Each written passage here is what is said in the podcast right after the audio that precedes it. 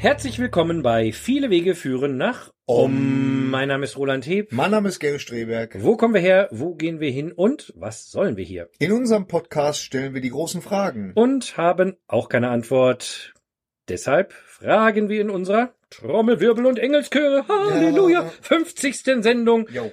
Und nun schon zum dritten Mal hier bei uns die Bestseller-Autorin Janis Jakait. Genau.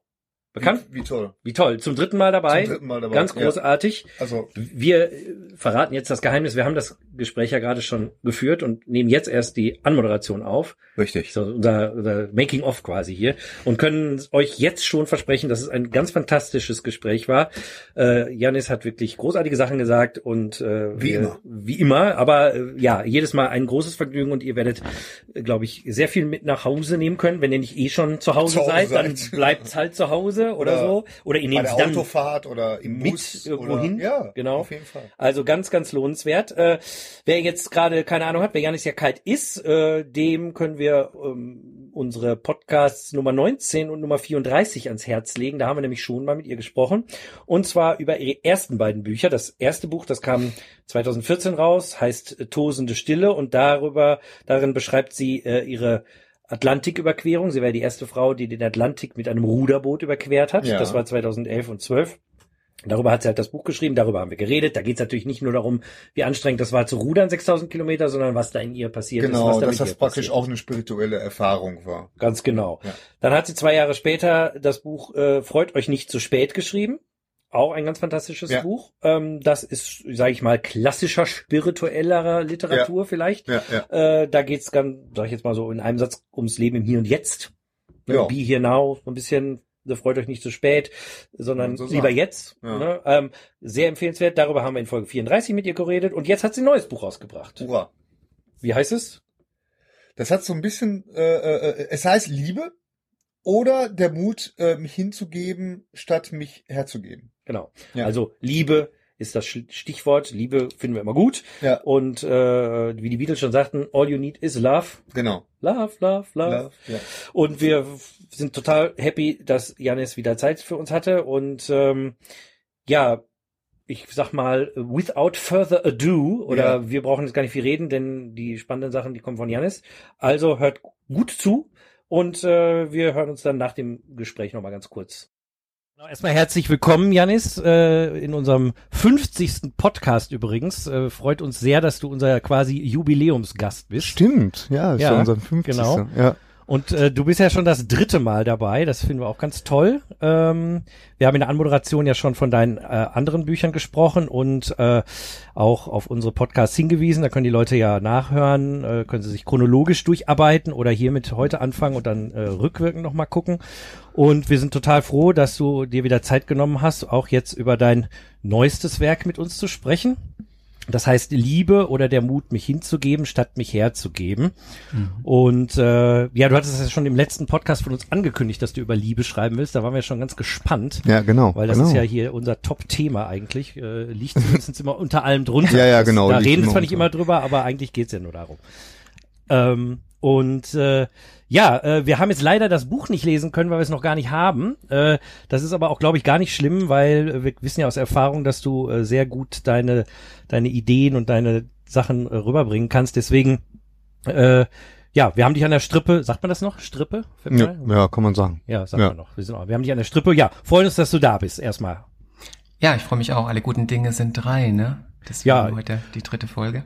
Ja. Ich habe euch schon zwei Bücher zuschicken lassen. Vielleicht habt ihr ja Lust und äh, möchtet die noch verlosen. das machen wir. Das Sehr gerne. Ankommen in den nächsten Tagen, denke ich. Ja, das machen wir auf jeden Fall. Das ist ein sehr guter, guter Vorschlag. Äh, äh, also Hörer, äh, bleibt mal dran. Am Ende sagen wir euch irgendwie, wie ihr äh, euch Uns beteiligen irgendeine, könnt. irg- irgendeine Frage Irgendeine ausdenken. lustige Frage ausdenken. Irgendwas, ja, ja. genau, Irgendwas. genau. Ja, äh, ich, ich, ich fange jetzt einfach mal so mit einer total dreisten Frage an, äh, Janis. Und zwar musst du auch nicht fahren, musst du jetzt nicht beantworten, wenn du nicht willst, aber bist du gerade verliebt? Ich bin immer verliebt, ja, auch gerade, ja. Du bist immer verliebt. Darf ich fragen, in wen, was oder weswegen oder so? Also Da müsste man schon mit der ganz gefährlichen Frage einsteigen, was ist Liebe eigentlich? Ne? Natürlich hat es viel mit Menschen zu tun, genau. mit, äh, mit Partnern oder Partnerinnen. Ganz, ganz sicher ist das ein ganz großes Thema. Aber ich bin auch sehr davon überzeugt, dass man nur lieben kann, wenn man die Liebe in sich hat. Ne? Also es hat sehr viel damit zu tun, sich selbst zu akzeptieren, sich selbst anzunehmen. Mhm. Und ich glaube, man findet dann ganz viel von dieser, dieser großen Sehnsucht, die man in sich trägt, wo man glaubt, dass man sie nur in den Armen eines anderen Menschen findet. Ich glaube, die findet man auch ganz stark in dem, wo man jetzt gerade drinsteckt, in diesem Moment, in diesem Augenblick, in diesem Hier und Jetzt, in dem man ja auch umhüllt ist von etwas sehr Wunderbaren. Und deswegen, ich fasse Liebe sehr weit. Genau. Und bin verliebt in das Leben, bin sicher verliebt in mich selbst. Das ist ein ganz gefährlicher Satz. Ich meine das nicht im narzisstischen Sinne. Und ich bin verliebt in einen Menschen hier. Alle Super. drei Dinge. Super.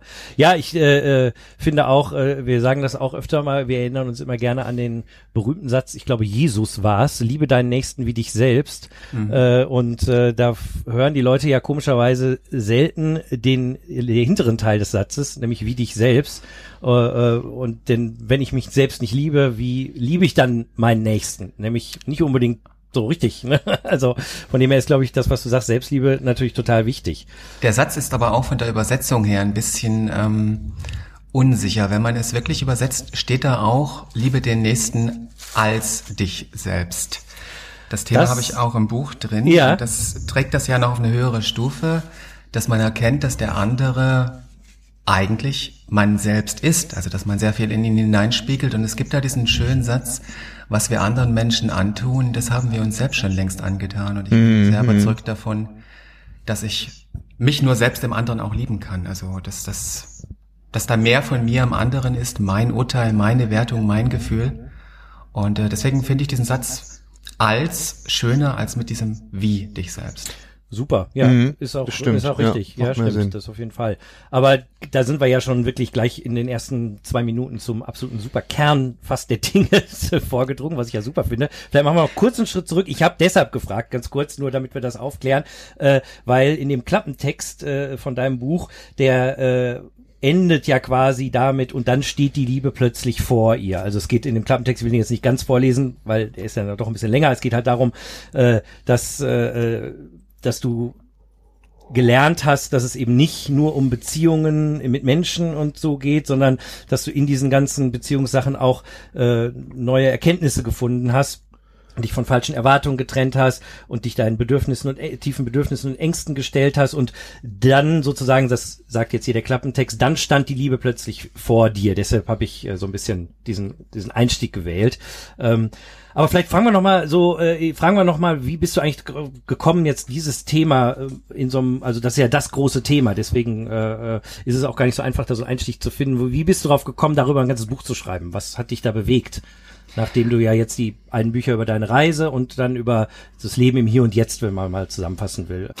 Also die Antwort ist erstmal ganz trivial. Ich habe vor über einem Jahr einen Buchvertrag unterschrieben, habe mir überlegt, was würde ich gern schreiben und das Thema Liebe geht ja immer habe mich da aber auch sehr selbst überschätzt und äh, dachte, dass ich da mit ein paar nüchternen Lebenszitaten, die ich ja sicher weiß, und ein bisschen Theorie und ein paar Erfahrungen, die ich im Leben gesammelt habe, ein Buch über die Liebe schreiben kann. Jetzt verstehe ich heute inzwischen die drei Bücher wirklich als einen Zyklus. Das erste Buch mit der, mit der Reise, mit der Ruderreise allein über den Ozean ist so eine Art Flucht gewesen. Das zweite Buch ist eine Suche nach einem etwas Höherem, ne? nach dem Sinn des Lebens. Ich würde auch sagen, nach, nach etwas Göttlichem, nach der großen Erleuchtung. Da haben wir ja auch sehr viel drüber gesprochen. Da kommt ja auch das Thema Drogen hat oder psychoaktive Substanzen hatte da ja auch einen großen Raum drin. Und für mich war dann die Konsequenz, dass das dritte Buch eigentlich nur darum gehen kann, bei sich selbst und beim Nächsten anzukommen. Ne? Wir wollen überall hin, wir wollen zu Gott, wir wollen wir wollen die Ewigkeit, aber wir sind nicht mal in der Lage, das anzunehmen, was direkt vor uns steht. Und ich empfinde das als einen Zyklus. Ich hatte dieses Buch dann tatsächlich auch geschrieben in diesem Jahr, habe es aber weggeworfen. Ich hatte das Gefühl, es ist nicht wahrhaftig und das, was mir wirklich passiert, was, was mir geschieht im Leben, kann ich, ähm, kann ich nur ehrlich oder kann ich nur überzeugend schreiben. Also ich kann nur das Ende überzeugend klarstellen, wenn ich mit der ganzen Ehrlichkeit beginne. Und so rutschte ich in diesem dritten Buch tatsächlich auch nochmal sehr in meine eigene Geschichte. Es ist sehr ähm, autobiografisch geworden. Es geht natürlich wenig überraschend auch um mein großes Coming Out jetzt nochmal, dass ich als Junge geboren wurde und ähm, hatte auch in den Themen, in den Büchern vorher durchaus den Impuls, das schon reinzuschreiben. Aber da, ich war nicht so weit, ich konnte die Konsequenzen nicht abschätzen. Und in diesem dritten Buch wird es rund. Es ist meine, meine ganze Geschichte drin. Es ist meine, meine meine Suche seit meiner Kindheit, die, die getrieben ist von einer Sehnsucht nach etwas, das ich nicht wirklich beschreiben kann. Mhm.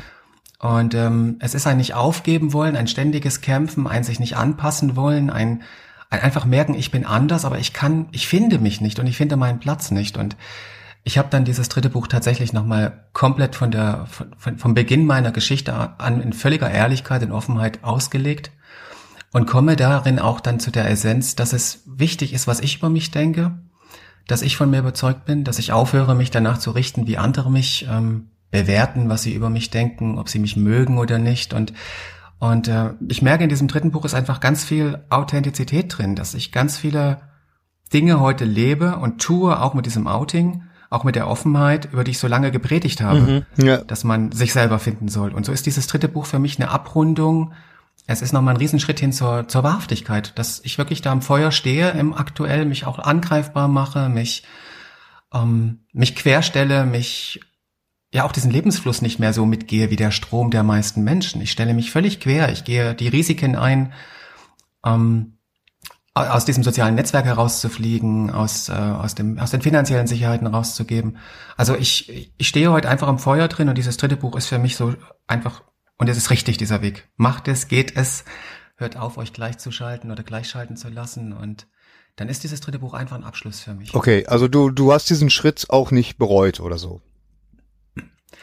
Ich habe, ach, es war ein ganz intensiver Prozess, mich damit auseinanderzusetzen. Es ging gar nicht mal nur darum, was sind die Konsequenzen für mich?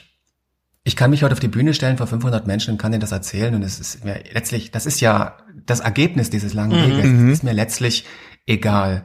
Wer, eine Freundin hat, hat einen schönen Satz ge geschrieben. Sie hat gesagt, äh, geschrieben, wer ähm, mich verstehen will, der muss sich auf mich einlassen. Mhm. Und ähm, das, das, ich bin kein einfacher Mensch. Ich bin, ich habe keine einfachen Lösungen für die Lebensprobleme. Und wer sich auf mich einlassen möchte, der lässt sich auch auf mich mit meiner Geschichte, mit meinen Päckchen ein und wird erkennen, dass meine Päckchen so viel anders gar nicht sind als die Päckchen der meisten hm. Menschen. Ja, klar. Selbsthass, ähm, dass wir einfach kein Selbstwertgefühl haben, dass wir uns von anderen bestimmen lassen, dass wir gar nicht unser eigenes Leben wirklich leben, sondern das Leben der anderen. Mhm. Und wer sich darauf einlassen möchte, der kann das. Und dem erlaube ich das. Und wer mich oberflächlich betrachtet und mich urteilen möchte, auch das ist sein Recht, aber ich muss das nicht mehr annehmen. Und so würde ich sagen, nein, das hat nicht, ähm, ich habe das nicht bereut. Was ich lange, was mich lange bewogen hat, war die Abschätzung, wie geht es denn den Menschen, die mit mir zusammengelebt haben, mit meiner Familie? Welche Konsequenzen hat dieses Outing jetzt nochmal auf mir nahestehende Menschen? Und das war tatsächlich der Weg oder dieser dieser Prozess, der sehr lange gedauert hat und warum es jetzt erst auch im dritten Buch mit der ganzen Wahrheit letztlich passt. Mhm. Ist das so, dass das auch Leute waren, die das nicht wussten oder war, hattest du jetzt eher das Gefühl, dass Leute, die also ich meine, deine Familie zum Beispiel wird ja gewiss gewusst haben, dass du als Junge geboren wurdest, aber war das dann eher diese Leute, wo du dann gedacht hast, oder auch eher, was ist jetzt mit Leuten, die das gar nicht wussten? Wie reagieren die darauf? Ich meine, das sind ja zwei verschiedene. Es ist beides. beides. Naja, ja, natürlich. Genau. Ja. Also ich, es ist auch eine irre, eine irre Konstellation. Es gibt halt ganz viele Menschen, die das so merken, die das spüren. Ich denke, wenn man mich auch nur hört, die Stimme ist natürlich da ein ganz, ganz eigenes Ding nochmal. Aber mit Menschen, denen ich zusammen bin, ist es in der Regel wirklich so. Ich habe auch Beziehungen gehabt eine Zeit lang, in denen das trotz großer Nähe nicht aufgefallen mhm. ist. Und dann gibt es andere Menschen, die sehen mich nur eine Millisekunde und sie, sie wissen es sofort. Und ähm, deswegen ist es auch nicht abzuschätzen, wer wusste es, wer wusste ja, es ja. nicht. Mit wem habe ich, also mit vielen habe ich gesprochen. Dann ist die Frage, wenn es rauskommt, weil ich ja unter Öffentlichkeit stehe, ein großes Stück weit, welche Konsequenzen hat das für eine Ex-Partnerin von mir zum Beispiel? Ne? Einfach solche Themen muss man sich mal mit auseinandersetzen und auch da zu einer ganz großen ähm, Erkenntnis kommen, von der man am Ende überzeugt ist, dass äh, das der richtige Weg ist, es anzupacken. Und ich glaube, ich helfe mehr Menschen damit, dass ich es tue, als ich ähm, Schaden anrichte. Und ich bin dann am Schluss auch an dem Punkt gewesen, wo ich gesagt habe, na ja, aber wer mich, wer mit mir zusammen ist, der hat, hat sich ja auf mich eingelassen, so wie ich bin. Und wer da jetzt im Nachhinein ein Problem hat oder etwas nicht gesehen hat oder so, dann, dann hat er mich ja gar nicht so akzeptiert, wie ich bin, sondern hat nur sehen wollen, was er sehen will. Und dann bin ich nicht verantwortlich für die Konsequenz, dass er enttäuscht ist oder sich schämt oder was auch immer dann kommen kann. Und äh, das Feedback aber meiner meiner Ex-Partnerin, ich bin mit mit mit allen, mit fast allen meinen Ex-Partnern und Partnerinnen in Kontakt, mit meinen Freunden auch von früher und das Feedback ist tatsächlich ähm, positiv, dass dieser Schritt gut ist. Ich, ich denke, das ist, was du sagtest, anderen Leuten Mut zu machen und so. Ich glaube, das ist immer die die beste äh, Motivation und ich glaube auch, das ist auch das das Ergebnis, was äh, man erzielt damit, weil ich meine, äh, bis vor vielen Jahren waren solche Sachen oder auch andere Themen, was weiß ich, ob ich jetzt homosexuell bin oder was auch immer, äh, waren unter dem Teppich und man durfte darüber nicht reden und es war ganz schlimm und und und dann haben Menschen den Mut gehabt, einfach sich zu outen, was auch immer das Outen jetzt beinhaltete. Und das hat ja dazu mhm. geführt, dass immer mehr Leute damit umgehen können und dass wir jetzt auch in einer Gesellschaft leben, wo zumindest ein Großteil der Bevölkerung das akzeptieren kann. Und äh, das äh, ist auf jeden Fall, glaube ich, der richtige Weg. Aber natürlich kann ich mir gar nicht selbst vorstellen, weil ich ja nicht in der Situation bin, aber trotzdem auch sicher nicht einfach. Und äh,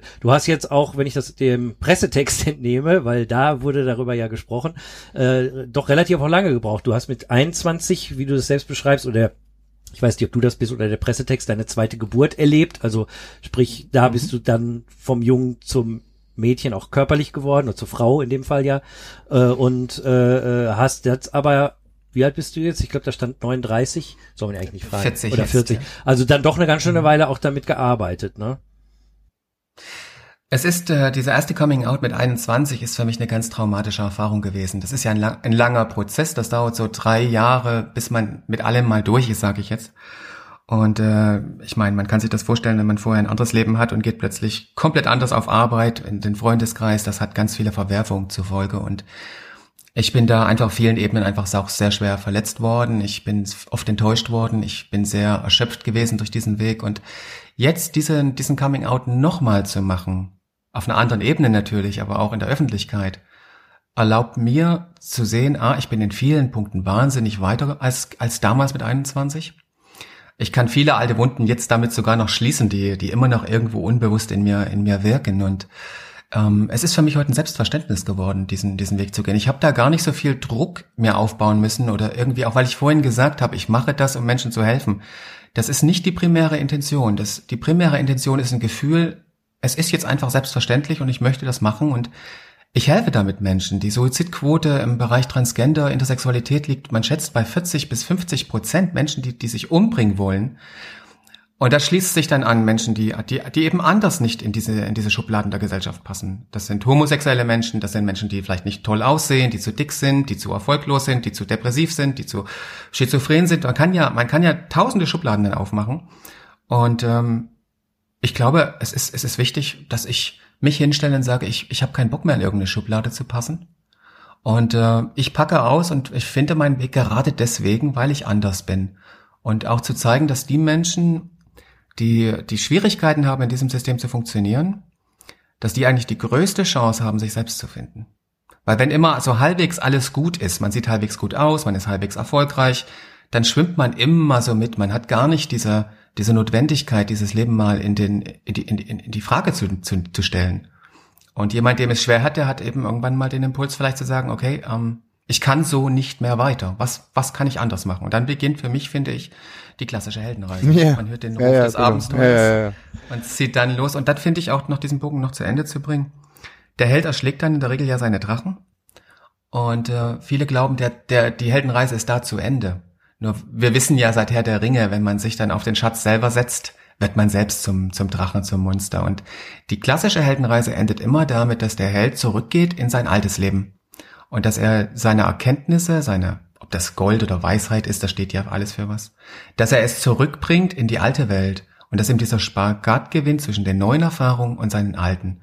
Und äh, dass er nicht wegläuft auf Dauer. Und äh, deswegen ist es für mich auch konsequent, meine Reise zurückzubringen, meine Erfahrung zurückzubringen und äh, mein Scheitern und über meine Erfolge zu sprechen, die ich auf diesem Weg hatte. Äh, dass du diesen Schritt jetzt aber gegangen bist, ähm, ähm, würdest du sagen, dass du das deinen Erfahrungen, die du ähm, auch in den vorherigen Büchern dokumentiert hast, äh, äh dass, dass das wichtige Bausteine waren, um dich dann da hinzubringen? Also ich meine, klar, das ist, ist ja wirklich eine ganz klassische Reise. Ja, ich muss auch gerade dran denken, äh, äh, weil ich hatte mir das nämlich auch aufgeschrieben, was du anfangs gesagt hast. Ist so das erste Buch beschreibt quasi die Flucht, das zweite die Liebe und Erleuchtung, die Suche danach. Genau. Äh, und das dritte die Hingabe, was ja sozusagen auch der irgendwo der Todesprozess dann ist und und das sind ja wirklich so die klassischer Dreiakter. Genau, klassischer Dreiakter, klassische Heldenreise, muss, musste ich auch sofort dran denken. Also von dem her äh, wird das wohl so sein. Ja. Also, ja. Aber vielleicht äh, kannst du noch mal so gucken, vielleicht kannst du noch sagen, ob es ganz besonders wichtige Bausteine in den jeweiligen, ich sage jetzt mal in den Büchern, weil für uns sind das ja die, die Blicke in dein Leben. Wir kennen die äh, letzten beiden Bücher und nochmal, wir haben das letzte Buch, äh, das neue Buch auch noch nicht gelesen, nicht weil wir keine Lust hatten, sondern weil wir es einfach noch nicht haben. Und äh, sobald wir das haben, werden wir es auch lesen. Ich bin total gespannt drauf. Ja, äh, das mm. nur mal eben für, für dich und auch für die Hörer, ganz klar. Ne? Aber wie gesagt, kannst du da an der Stelle so sagen, was war jetzt in den beiden Lebensabschnitten vorher so die großen Impact-Sachen für dich? Also ich würde es gern mit dem, mit dem Zitat vom Buddha mal beginnen, der gesagt hat, es gibt mit dem spirituellen Weg nur zwei Fehler, die man machen kann. Man beginnt ihn nicht und man geht ihn nicht zu Ende. Und ich habe mir dann immer gedacht, okay, was ist das Ende dieses Weges? Und äh, da hat mir jemand die Augen geöffnet, der heißt Paul Brunton, ist auch ein, ein, ein, eine historische Persönlichkeit, der mal gesagt hat, dass es zwei Wege gibt in der Spiritualität. Es gibt einen langen Weg und es gibt einen kurzen. Und dieser lange Weg ist dieser, dieser anstrengende Weg, auf dem wir alle versuchen, irgendwo anzukommen. Wir versuchen es auf allen Wegen in der Religion, ob wir das über Advaita Vedanta, über Drogen, über was auch immer versuchen. Wir kämpfen uns ab, versuchen unser Ego klein zu, zu machen, versuchen zu Gott zu finden. Wir quälen und kämpfen. Und ähm, dieser Weg führt aber letztlich nirgendwo hin als in eine ganz große Enttäuschung. Es gibt da auch ein schönes Wort, das heißt die dunkle Nacht mhm. der Seele. Karl Jung. Von Johannes von Kreuz, Genau, Johannes von Kreuz oder auch ähm, C.G. Jung, der das auch oft dieses Motiv hat, der sagt, dass man die Erleuchtung nur findet, wenn man seinen, seinen, seinen eigenen Schatten umarmt, wenn man, wenn man sich seinen Schatten stellt und nicht, wenn man sich irgendwelche fabulösen Lichtwesen herbeiphilosophiert. Also man muss in die Dunkelheit hinein und ich, ich, ich glaube einfach, dieser, dieser, dieser dritte Weg, oder nicht dieser dritte Weg, dieses dritte Buch ist so ein bisschen dieser Beginn des kurzen Weges, den Paul Brandon beschreibt. Es ist nämlich ein Weg, auf dem man aufhört, irgendwo hinzuwollen, indem man nämlich mal da ankommt, wo man jetzt ist, und dann beginnt dieser kurze Weg, dich zu durchschreiten. Es gibt so eine schöne, eine schöne Analogie, die heißt, am Ende des Weges erwartet den Weisen die Geduld. Er kann nichts machen oder die Erleuchtung ist Gottes Gnade, ist ja auch ein ganz tolles Bild, was man so bedient. Es geht jetzt nicht darum, ob wir weise sind oder ob wir erleuchtet sind, aber ich übertrage das mal aufs normale Leben. Es geht darum, jetzt hier anzukommen, mhm. wo wir sind und überhaupt erstmal das wahrzunehmen, was uns umfängt und gar nicht irgendwo hin zu müssen, weil dieses permanente irgendwo hin zu müssen, das ist das Ego. Mhm. Es ist auch das Ego, das sagt, ich muss mein Ego auslöschen, ich muss mich, ich muss mich selbst umbringen, sagt das Ego immer. Aber das ist ja dieses, es gibt einen schönen Begriff, der heißt das Atman-Projekt. Es ist das Ego, das sich jetzt vorstellt, dass es, das, dass es selbst gar nicht existiert. Also es verrennt sich immer mehr in sich selber, es wird immer komplizierter, die Probleme werden größer und letztlich, das ist auf dem spirituellen Weg, glaube ich, wenn man wirklich achtsam ist, sichtbar. Die Egos ähm, auf den spirituellen Wegen, die man so sieht, die sind viel größer als die, die man, die man im normalen Leben trifft. Da, da zähle ich mich auch dazu, ganz bewusst. Und ähm, ich glaube, das ist ein Prozess, durch den man erstmal muss. Man muss dieses Ego so groß aufblasen, bis es am Ende knallt, bis es merkt, es kann nichts tun. Wir können uns nicht befreien, weil wir selber unser Gefängnis sind. Wir stecken in unseren eigenen Gedanken und die sind unser Gefängnis. Und um da rauszukommen, muss man am Schluss einfach hier und jetzt ankommen bei sich und ich glaube, dazu habe ich diesen langen Weg gebraucht. Dieser lange Weg beginnt mit der Flucht aus dem alten Leben, mit den neuen Fragen, raus aus der Wissenschaft rein in, ich nenne es jetzt Spiritualität, in die, in die Frage, wer bin ich? Langer Weg, verzweifelter Weg, viele Wege eigentlich, die ich versucht habe zu nehmen, alle mit, mit tollen Erfahrungen beschenkt, mit Momenten, wo ich immer sage, man hat mal die, die Wirklichkeit geküsst, man war mal draußen aus dem Kopf, aber es war kein, kein permanenter Zustand und die, das dritte Buch ist einfach ein Ankommen in dem, wie es jetzt ist. Das ist nicht das, was wir uns vorgestellt haben als Erleuchtung, aber eigentlich ist es genau das. Da heißt ja der Untertitel auch Hingabe statt Hergabe. Und ich, und ich denke, mhm. dass, wie gesagt, die Hingabe da ja auch ein Schlüssel ist im Sinne von, äh, A, man gibt sich A, hin im dem Moment, natürlich dem Hier und Jetzt, aber natürlich auch, man gibt sich hin dem, was du gerade gesagt hast, ne, dieser Erkenntnis, dass, okay, äh, die Suche, äh, die ich jetzt hinter mir habe, die führt ins Nichts, oder beziehungsweise, ja, führt ins Nichts, aber führt auch zu nichts, beides irgendwie. Äh, und äh, wie ist das passiert oder oder wie wie würdest du da diesen bei dir persönlich diesen Hingabe statt Hergabe Prozess vielleicht noch beschreiben und gibt also hatte das auch mit deinem also natürlich denke ich hatte das mit deinem Outing zu tun, aber vielleicht auch nicht nur. Also es hat mir, das Outing hat es mir unmöglich gemacht, ein normales Leben zu führen, sag ich mal so, ne? Und deswegen musste ich ja andere Wege für mich finden und das war auch der Beginn meiner, meiner spirituellen Reise, dass ich einfach nicht angekommen bin im Leben. Ich, ähm, Ja, wie kann man das zusammenfassen? Das ist eine gute Frage. Ich würde sagen, ich habe, ich habe so lange gesucht, bis ich wirklich ganz erschöpft war. Und dieses Hin, diese Hingabe ist etwas, was am Ende dieses, dieses langen Kampfes steht. Es ist etwas, ich möchte jetzt wirklich nicht die Religion bedienen. Ich nutze aber mal dieses Wort Gott. Es ist dieses Hineinfallen ins Göttliche. Ich benutze dann oft das Wort Hineinfallen in die Wirklichkeit oder in die Wahrhaftigkeit. In das, was wirklich ist. Einfach mal den Kopf ausschalten, weil wir haben eine Welt im, in unserem Kopf. Die Gedanken sind wie ein Echo der Wirklichkeit. Die sind ein Urteil, die sind Erklärung äh, sie sind Erinnerungen. Aber dass, dass man da mal wieder rauskommt aus dieser illusionären Welt, sage ich, und hineinfällt in das, was wirklich um uns herum hm. ist. Und ähm, das ist dieser, dieser Weg für mich am Ende gewesen, dass ich aufgegeben habe, es zu verstehen, dass ich auch nicht mich hergegeben habe, noch weiteren Philosophien, noch weiteren Konzepten von von, von Spiritualität, von Unterhaltung, sag ich mal, für das Ego, das ja immer ganz groß sein möchte, immer irgendwo hinkommen möchte, sondern mich einfach mal dem hingegeben habe, was jetzt ist, was ich jetzt bin, in all meiner Zerbrechlichkeit. Wir wollen alle zu Gott, aber keiner möchte Mensch sein. Wir wollen alle keine Angst haben, aber wir haben alle Angst, Mensch zu sein.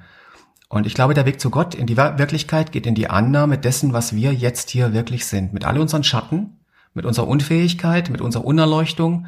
Und genau darin finden wir eigentlich das Licht, das wir wirklich sind. Und ich, ich, ich bin da gern bei Rumi, der immer sagte, er hat überall nach Gott gesucht, in jeder Religion. Und er kam völlig verzweifelt nach Hause und steht dann an seiner, an seiner Türschwelle und findet Gott bei sich im Herzen. Also er hat auch diesen langen Weg gehen müssen und kommt dann für, für, für mich die größte Erkenntnis, die er hatte, dass eben jenseits von richtig und falsch ein Ort ist, an dem man sich begegnen soll. Und dieser Ort ist außerhalb der Gedanken. Also es ist einfach so, wie es ist jetzt. So unerleuchtet und so profund oder trivial, wie man es sehen will. Es ist jetzt da. Und dazu muss man sich jetzt hingeben. Man muss ins Vertrauen finden. Man muss aufhören, immer irgendwo hinzuwollen oder etwas verändern zu wollen. Also Vertrauen ist ein ganz wichtiger Punkt. Ehrlichkeit ist ein ganz wichtiger Punkt. Gnadenlose Ehrlichkeit, die eigenen Lügen aufdecken. Und ähm, gar nicht, gar nicht mal Hoffnung oder Erwartung, sondern Vertrauen. Gar nicht Glauben, Vertrauen. Und einfach jetzt sich mal dem hinzugeben, was man jetzt ist und was mit, mit dem man jetzt konfrontiert ist.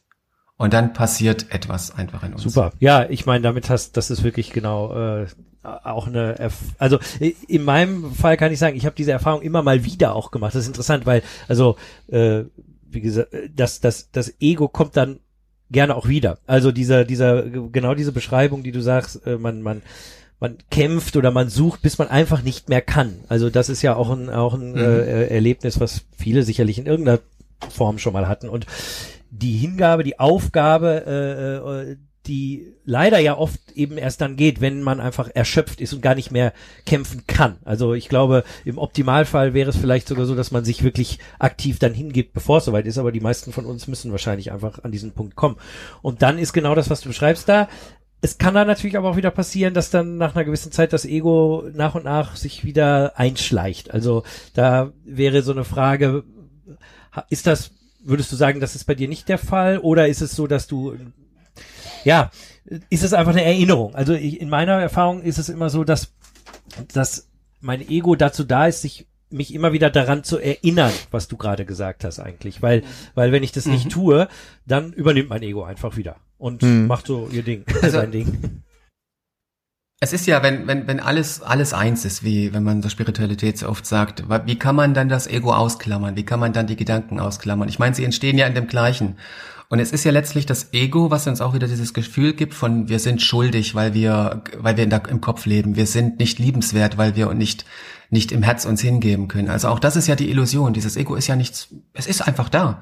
Und äh, die Buddhisten sagen dann, lass es doch einfach stehen, lass deine Gedanken kommen. Lasse sie gehen, aber serviere ihnen keinen Tee. Also glaub nicht genau, alles, was ja. du denkst, aber, aber akzeptiere einfach, dass das ein Teil von dir ist und hör auf dich dagegen, also gegen deine eigenen Gedanken zu stellen, weil das verursacht nur noch mehr Gedanken. Dieser Versuch, ähm, nicht zu denken, führt zu viel größeren Problemen und zu noch mehr Denken. Und dann passiert eben am Ende immer das, man ob man dann jetzt wahnsinnig viele Drogen nimmt und irgendwann körperlich kaputt ist, ob man meditiert, bis man eine Hirnhautentzündung bekommt, das ist egal. Irgendwann kommt dieser Punkt, wo man merkt, boah, ich kann nicht mehr, es passiert nicht, ich komme einfach nicht an. Und die Frage ist, was man dann macht. Und es gibt es für mich zwei ganz entscheidende Punkte. Das eine ist, wie tief erlaubt man sich, in diese Verzweiflung hineinzufallen? Dazu braucht man Mut, dazu braucht man Vertrauen. Und äh, das ist der zweite Punkt. Dazu brauche ich diesen Weg vorher. Wenn ich vorher mir auf dem Weg mein, mein spirituelles Werkzeug nicht verdient habe, wenn ich zum Beispiel, ich mache es jetzt mal einem ganz harten Beispiel fest, und das wird jedem begegnen, der diesen Weg konsequent geht. In völliger Verzweiflung kommt dann diese Gedanken wie, ich bringe mich um. Wenn man aber diese im, im spirituellen Sinne, diese die Sinnlosigkeit des Suizids zum Beispiel erst verstanden hat, dann kann man sich in so eine Verzweiflung auch so tief hineinbegeben, dass man nicht versucht, vor ihr zu fliehen, indem man sich umbringt, oder dass man versucht auf anderen Wegen sich wieder abzulenken, indem man dann eben noch heftigere Drogen nimmt oder sich wieder in, die, in, die, in das große Spektakel hineinbegibt, in irgendeiner Form. Hauptsache, dass irgendwas passiert. Und deswegen dieser Weg macht uns, er macht uns erst stark genug, schwach zu sein. Und deswegen ist dieser Weg so wichtig. Dieser lange Weg ist wichtig Super. auch. Ja, äh, ganz perfekt. Also äh, ich hatte auch gerade kurz gedacht, als du sagtest, so, äh, so äh, Krise als Chance zu sehen. Also die, die, äh, dieses Gefühl, was viele haben, gerade heute irgendwie, weil die Welt so ist, wie sie ist und die Leute irgendwie ne, viel depressiv werden, viel verzweifelt sind, hoffnungslos werden und so, dass es wirklich eben das Absurde und so Konterintuitive ist, dass man eigentlich in dieses Gefühl sich weiter reinfallen lassen. Ich will nicht sagen muss, aber wenn man es tut, dann hilft es tatsächlich, darüber hinwegzukommen. Und unser großes Problem ist, glaube ich, dass wir immer wieder äh, uns versuchen, davon wegzubewegen. Und dadurch ist es immer so ein Hin und Her, ein Hin und Her. Und in diesem Zustand befinden wir uns so viel. Ne? In, diese, in dieser Reibungspunkt mhm. zwischen Loslassen und Festhalten. Und äh, das Loslassen erscheint aber so unfassbar unmöglich und so unfassbar schwer und und äh, und, und schrecklich auch, dass wir es alle nicht tun. Und tatsächlich, wenn wir uns reinfallen lassen würden in diese scheinbar negativen Emotionen und ganz da reingehen, wie du es gerade beschrieben hast, ganz toll, dann kommt man woanders hin. Und ich finde das auch toll, dass du das mal sagst, weil ich glaube, das ist ja nun wirklich auch ein Problem heutzutage, die Suizidgeschichten. Du hast es jetzt gerade bei äh, im Transgender-Bereich beschrieben, aber mein Gott, ne, es gibt so viele Leute, die verzweifelt mhm. sind aus mhm. allen möglichen Gründen.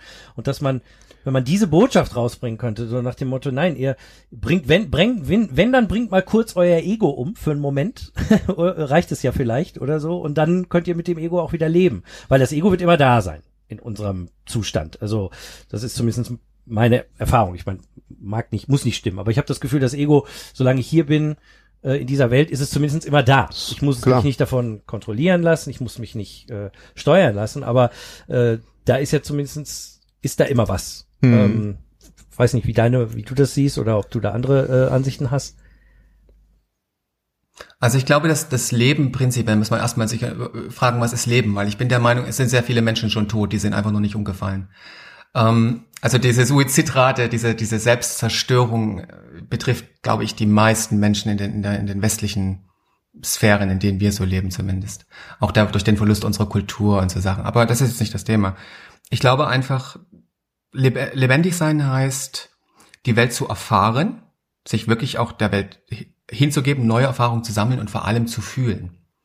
Es bedeutet nicht nur zu denken. Und äh, wir versuchen immer umzudenken, aber nicht umzufühlen, nichts Neues zu fühlen. Wir haben Angst vor neuen Gefühlen, weil sie unsere alte Welt in Frage stellen.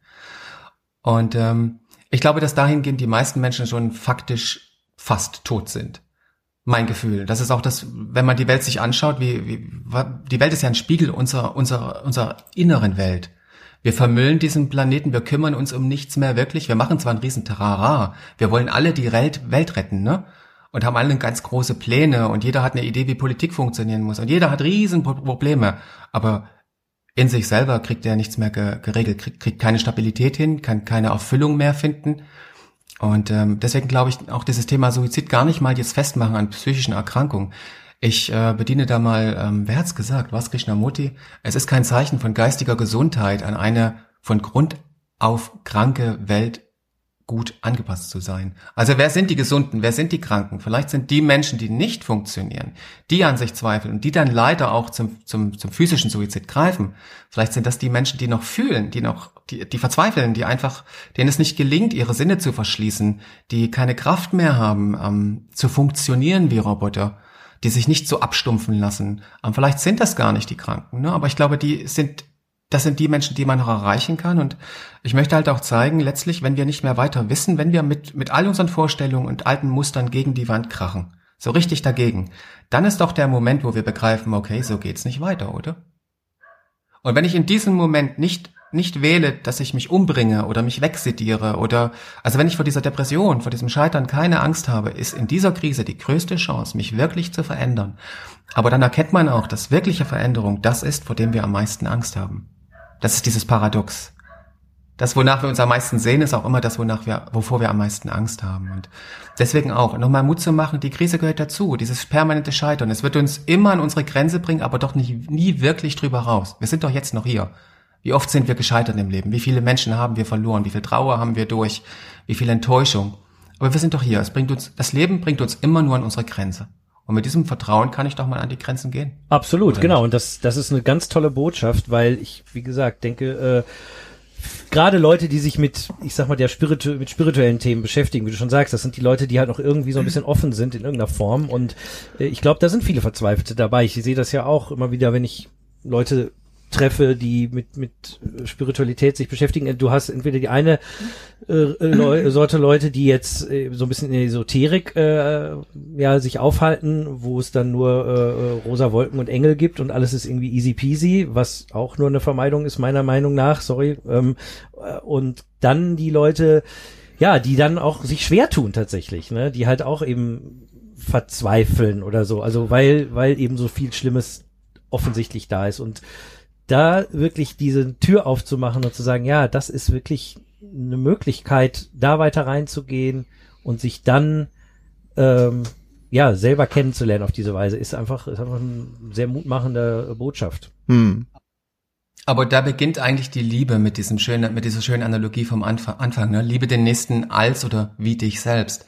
Weil hier laufen wir ganz oft Gefahr, dass dass wir diese, du hast das ja auch gesagt, ne? Das gibt es die Esoteriker mit ihren rosa Wölkchen und rosa Engelchen und so, und das mache ich ja auch immer mal wieder. Aber in mir reift auch immer mehr dieses Bewusstsein, stopp. Ich verurteile in dem Moment. Ich sage, ich bin weiter als irgendjemand anders und vergesse, dass ich ja selber auf diesen Wegen war. Und ich vergesse, wie sehr ich selber gekämpft habe. Ich verliere an dem Moment das Mitgefühl und die Empathie. Und genau das macht es aus. Aufzuhören, ähm, andere Menschen für blöder zu erklären und äh, wenn man es macht, es zu, zu bemerken, das ist anstrengend, in dem Prozess stecke ich mhm. auch noch drin. Aber da merkt man plötzlich, man, man fängt an zu vergeben und merkt, dass man in ganz vielen Menschen im Außen sich selber eigentlich aburteilt. Dass man dann über die anderen lacht und sagt, die sind blöd, aber eigentlich ist das in uns etwas, das wir noch auf andere projizieren. Und wenn ich in dem anderen Menschen anfange zu sagen, okay, aber er sucht ja eigentlich auch nur völlig verzweifelt, wir geben alle unser Bestes, es will ja keiner halbtot hier rumlaufen, keine Gefühle mehr haben. Keiner hat wirklich eine Schuld. Damit beginnt Liebe in einem größeren Sinne. Keiner hat wirklich eine Schuld.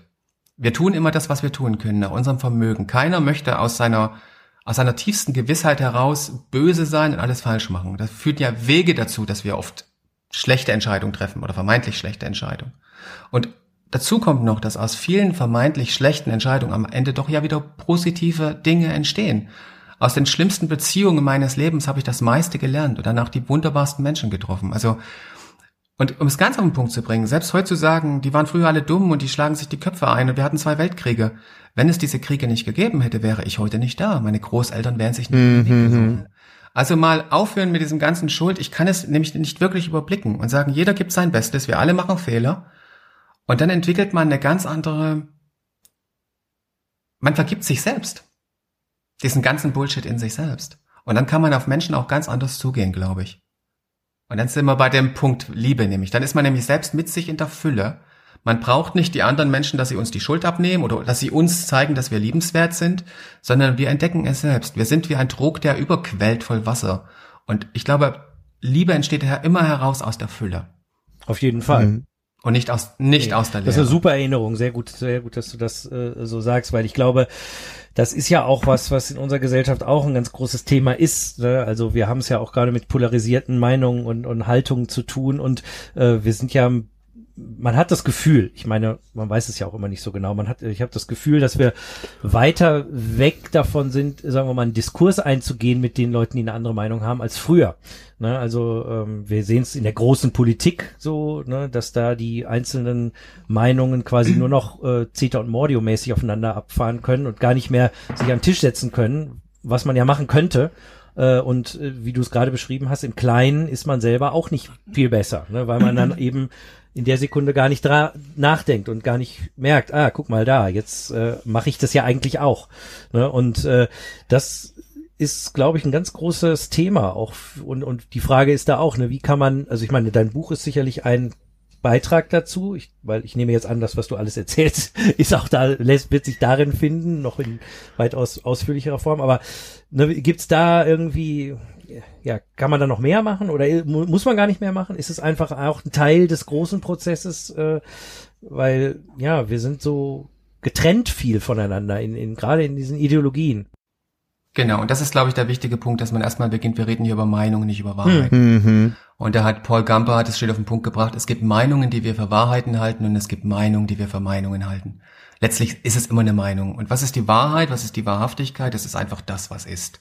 Ich kann mich jetzt darüber streiten, ob diese Erde zum Beispiel, ob sie von Gott geschaffen ist, ob sie geistiger Natur ist, ob sie Bewusstseins ist, ob sie quantenphysikalische Eigenschaften hat oder ob sie aus Atomwahrhaftigen entsteht, das ist völlig egal. Wenn wir aufhören, drüber nachzudenken und uns kaputtgeschlagen haben um diese Meinungen, landen wir alle auf dem harten Boden der Tatsache und der ist einfach da, egal was wir drüber denken. Das ist die Wahrhaftigkeit.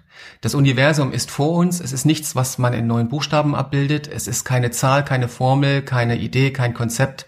Letztlich, wie es zu der Bibel heißt, man kann sich kein Bild von Gott machen und das ist die Wirklichkeit. So. Und wenn wir da mal zurückkommen, dass wir begreifen, diese Meinung, die wir haben, das ist eher etwas, man sollte das als eine Art Kunst verstehen, die Welt zu erklären. In Gedichten, in Poesie. Für mich ist Mathematik auch eine Form von Poesie. Ja. Für mich sind auch Auseinandersetzungen wie, wie eine Art von Tanz, dass man das alles nicht mehr so ganz bitter ernst nimmt. Denken ist ein Teil in der Wirklichkeit.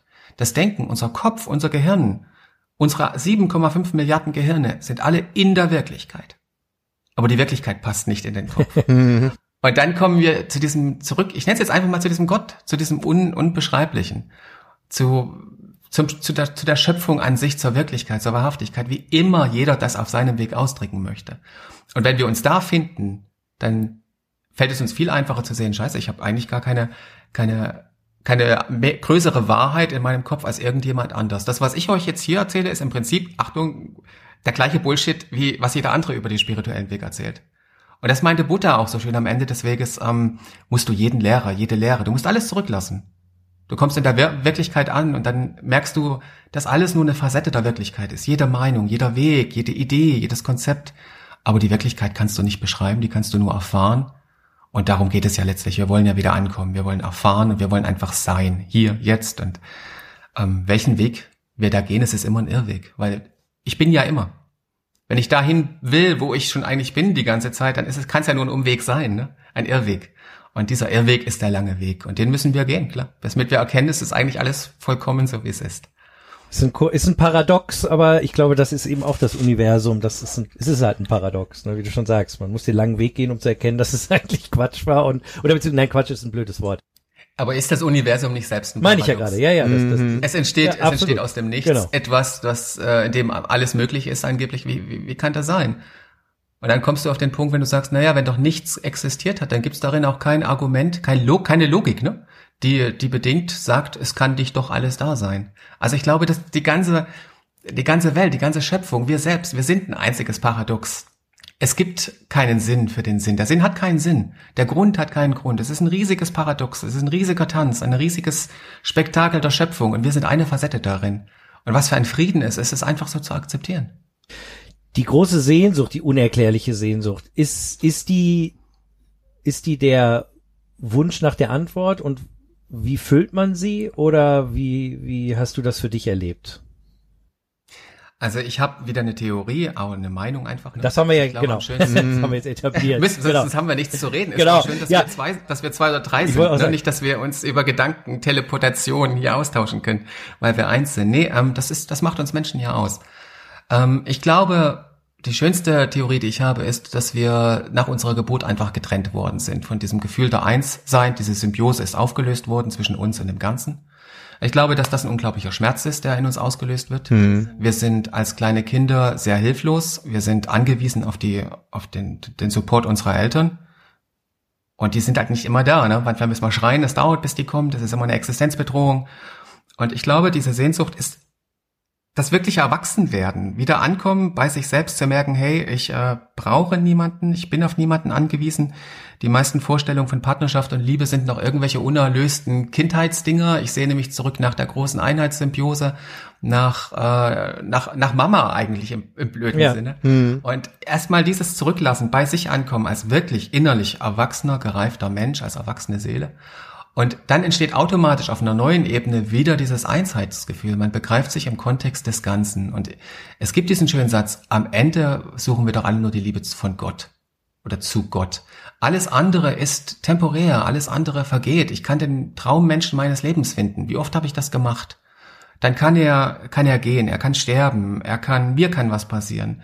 Es gibt nichts Permanentes in diesem, in dieser Schöpfung, an dem ich wirklich ankommen kann außer an dem, was jetzt eben einfach ist. Hm. Richtig. Und der Buddha sagte, wir sind hier, um das Loslassen zu lernen. Oder der, der Grund unseres Leidens ist, dass wir begehren, dass wir etwas anderes wollen als das, was wir haben. Genau. Ja. Und dann merke ich, es, es kann nicht anders sein als so, wie es jetzt ist. Und wenn ich das annehme, dann werde ich dankbar. Ich beginne wieder zu staunen. Äh, ich beginne schönere Gedanken zu haben. Dann bekommt das Leben eine ganz andere Qualität. Und ich glaube, allein wenn wir anfangen wieder zu staunen über dieses Wunder um uns herum, das man gar nicht immer erklären kann, weil das alles nur eine Meinung, aber nicht die Wirklichkeit ist. Wenn ich anfange zu staunen, würde, würde ich mich als Mensch grundlegend verändern. Ich würde ganz anders umgehen mit Menschen, mit der Natur, mit mir selbst. Und ich glaube, wir Menschen haben das Staunen verlernt. Und das ist der, dieser Punkt, warum die Welt so ist, wie sie ja, ist. und ich glaube. Die Neugier und das Staunen. Und ich glaube, das bedeutet ja auch, wir müssen oder sollten wieder lernen, innezuhalten, weil ich glaube, das, und das ist ja auch, sagen wir mal so, wo unsere äh, aktuelle Welt uns sehr viel Ablenkung auch und, und, und Stress bereitet. Ne? Also ich sag mal, wenn ich staunen will, muss ich ja erstmal gucken. Also muss ich die Augen aufmachen, muss ich mal innehalten, muss ich mir mal, was weiß ich, einen Baum angucken, um erstmal zu staunen. Wow, ein Baum, nicht schlecht, wo kommt das her? Wieso ist denn das jetzt so und so? Oder die Wolken oder einen anderen Menschen oder was auch immer. Oder mhm. von mir aus auch die äh, äh, zerknüllte, äh, äh, weiß nicht, Cola-Dose auf dem Boden. Das kann ja auch Staunen äh, auslösen. Aber wir halten nicht mehr so viel inne, sondern wir sind immer beschäftigt. Ja, weil wir es nicht mehr können, ne? Wenn, das, wenn wir das könnten, würden wir ja nicht diese Wege gehen, die wir gehen. Wir hätten uns nicht seit, ihr hättet nicht seit 50 Folgen über diese Wege sprechen müssen. Wir hätten uns nicht mit Meditation, mit, mit, mit psychoaktiven Substanzen, mit Suizid, wir müssten uns über diese ganzen Themen gar nicht unterhalten, ja. wenn es einfach so einfach wäre. Ich glaube, die wichtigste Erkenntnis beginnt mit der Einsicht, ich kann es nicht mehr. Ja. Hm. Ich fühle nichts mehr. Ich mache ein Riesenspektakel um alles. Ich brauche die mach, muss alles fotografieren, tolle Fotos, Facebook teilen, tausend Likes, ein Riesentheater. Ich brauche riesige Rockkonzerte, wahnsinnige Lichtspiele. Ich brauche Urlaub am Ende der Welt. Ich brauche wahnsinnig viel, um überhaupt noch was zu spüren.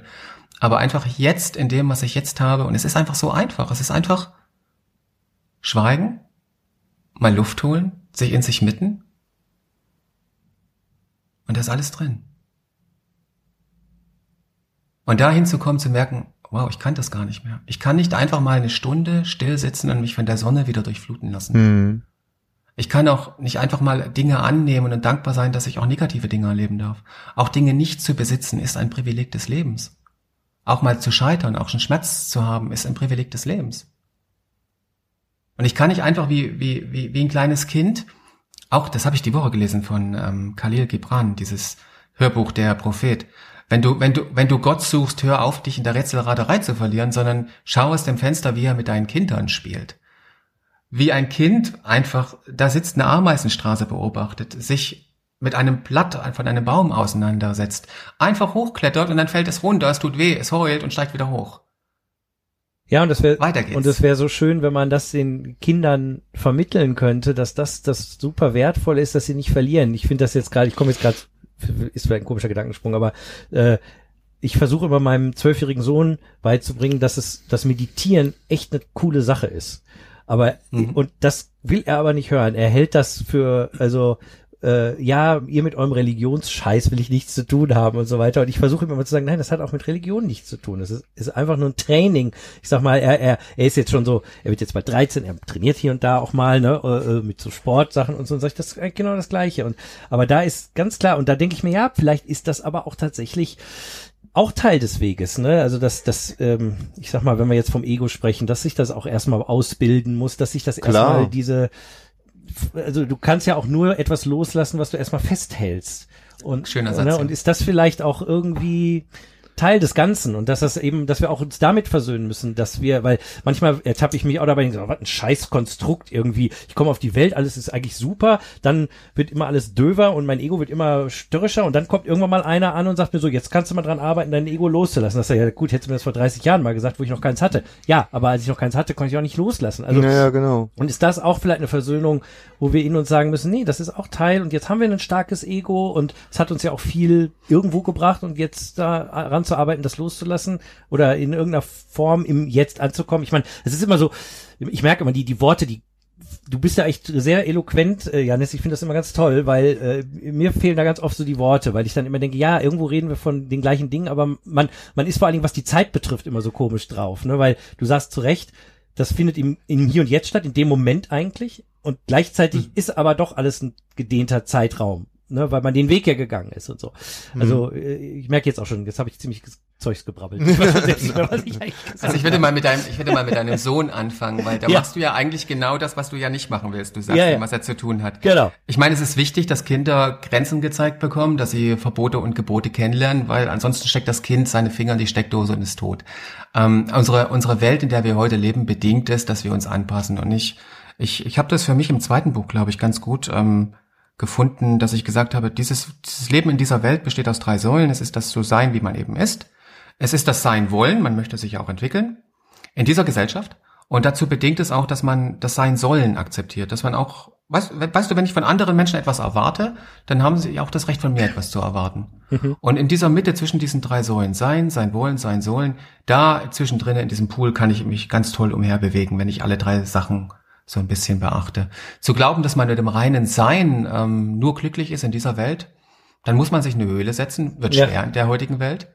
Und man, jetzt stellt man sich mal das vor, dein Kind wird geboren, es ist permanent nur am Sein, es wird ja nie sprechen lernen, es wird mit dir nicht kommunizieren, es wird einfach da sitzen, du gibst ihm eine Eisenbahn, eine Spieleisenbahn, und es wäre für den Rest seines Lebens mit dieser Spieleisenbahn glücklich, weil ich meine, die, die Tiefe der, des Wunders Spieleisenbahn ist ja so tiefer, wie tiefer es sich einlässt. Und dann sitzt es da und du würdest dann sagen, ganz ehrlich, du würdest dieses Kind spätestens als autistisch in irgendeine Klinik bringen, schwer autistisch und als nicht erziehbar. Also ich bring, so geht's nicht, ne? Ja, Und es muss, er muss sein, äh, oder, oder dein, dein, dein Kind muss seinen Weg gehen, so wie, wie, wie wir es auch gehen mussten. Und wir werden Fehler machen, auch die gehören dazu. Und äh, am Ende wird etwas dabei rauskommen. Und äh, ja, ich glaube, das, das große Erwachen ist, das es ist ja auch nichts Individuelles an sich. Letztlich ist es eine ganze Gesellschaft, die erwachen muss, die, die wachsen muss. Und ähm, wie Buddha auch sagte, am Ende geht es nicht darum, dass, dass du als Mensch erwachst, sondern die, die Buddhaschaft bedingt eigentlich das Streben nach Erleuchtung für jedes Lebewesen. richtig. Hm. Und das ist ein, das ist diese, da trennt sich das Ego nämlich auch ab aus diesem Prozess. Mhm. Ja. Ich will immer erleuchtet werden, ich will alles verstehen, ich will frei sein, ich, ich, ich. Und genau das ist ja das Gefängnis, in dem ich stecke. Äh, richtig, genau.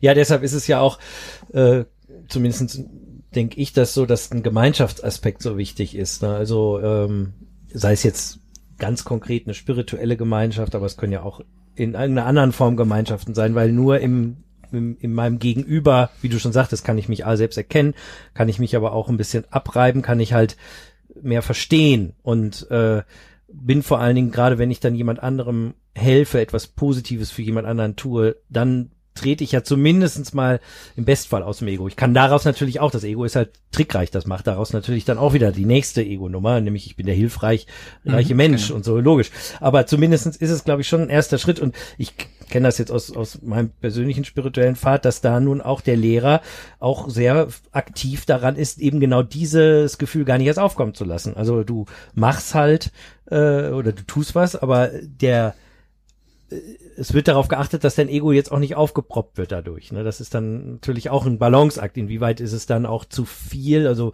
na, es ist ja ein delikater Prozess dann vielleicht auch, wenn man. Das ist man wieder dieser lange Weg. Es ist eigentlich zu, man, man, man begehrt das Nicht-Begehren, aber das ist ja auch ein Begehren. Man versucht so lange, sich zu kontrollieren und alles richtig zu machen, bis man merkt, man kann es gar nicht. Genau. Man lässt Nein, es nein, einfach und- so, wie es ist. Genau. Und dann ist man da, wo man das- die ganze Zeit schon ist und eigentlich ist trotzdem alles anders. Genau, das ist auch primär, das ist auch primär natürlich auch in unserem Pfad immer die die Haupt äh, äh, Hauptsache. Aber es ist halt so verdammt schwer im Hier und Jetzt zu sein.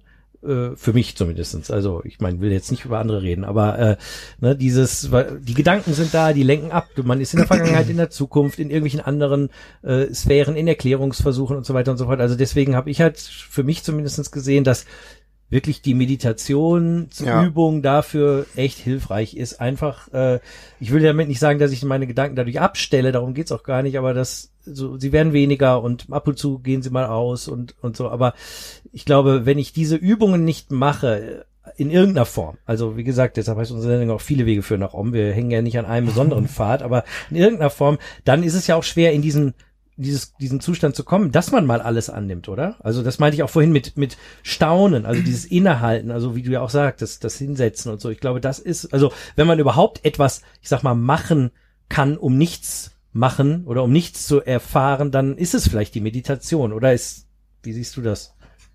Naja, ich halte die Meditation ja in dem Sinn erstmal auch für, eine, für ein Paradox, weil Meditation heißt ja eigentlich nichts tun oder ohne bedingungslos, ohne Ziel sein.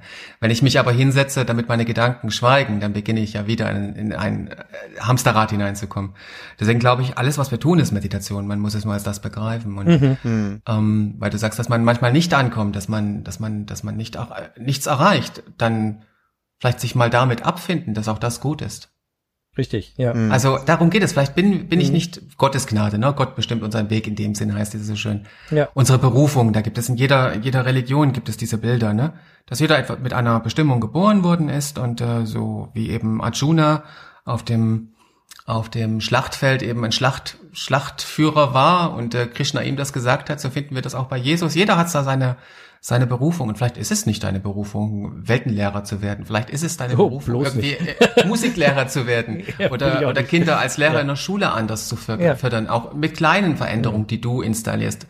Aber dann mit dem großen Ganzen eigentlich dienst. Und dann ist es einfach vielleicht völlig okay, dass du immer nicht perfekt sein wirst. Du wirst vielleicht immer wieder in, in das Ego reingezogen. Und selbst die großen weißen Menschen wie, wie Sakadada Maharaj zum Beispiel, der war immer wütend, weil der konnte nicht den ganzen Tag in der Meditation sitzen und äh, eins sein. Der wurde dann immer rausgezogen und musste irgendwie nach seiner nach seiner Aussage dummen Menschen die Dinge erklären, die sie sowieso nicht verstehen. Aber das war sein Job, verstehst du? Und, ja. und so hat jeder von uns seinen Job. Und so ist es okay, dass wir mal zu viel denken. Und letztlich, dass du oder dass wir auf diesem spirituellen Weg sind, ist ja auch eine Fügung. Beispiel, wenn ich, wenn ich, wenn ich nicht vor, vor, vor 20 Jahren irgendwann mal äh, der Straßenbahn gesessen hätte und hätte hätte, äh, wäre auf dem Weg eine Buchhandlung gewesen, wo genau das richtige Buch stand, um mich auf diese Gedanken zu bringen oder was auch immer. Wenn nur eine Kleinigkeit in unserer Geschichte falsch gegangen wäre, wären wir heute wo ganz woanders. Mhm. Also das ist unser Weg, auf den sind wir jetzt einfach und wo er uns hinführt, das entscheiden letztlich nicht wir. Das ist die große Enttäuschung des Egos am Ende. Ja. Erleuchtung ist die große Enttäuschung des Egos. Nichts anderes. Wir sind, wie wir sind kleine Menschen und ihr seid, ihr seid Om-Podcast-Macher und ich mache einen Podcast, da ist tosende Stille und das ist die ganze Wahrheit. Und darin sind wir alle irgendwie gleich menschlich und äh, verwerflich und voller Sünden und allem drum und dran. Wir sind, wie wir sind. Und ich finde das eigentlich, wenn man es annimmt, Wunder genug. Wenn man begreift, was das für ein Geschenk ist, dass wir so sein dürfen wie liebenswert wir eigentlich sind in unseren Versuchen, ganz toll und groß zu werden. Noch wie kleine Kinder, die den, die den Eltern gefallen wollen, die alles richtig machen wollen und sagen, da Mama, schau mal, ich habe ein Bild von, ein neues Bild gemalt, das ist jetzt die große Erleuchtung und da habe ich noch eine Sonne drum gemacht und da eine kleine Eisenbahn. Letztlich machen wir als Erwachsene nichts anderes. Hm. ja. ja. Das ist wohl wahr. ich bin sprachlos. Nein, es ist wirklich, äh, nein, es ist immer äh, äh, so großartig mit dir zu sprechen. Das ist wirklich toll. Also, und, äh, wenn Roland sagt, er ist sprachlos, das ist das, das größte, das ist das größte Kompliment, was er dir machen kann, glaube ich.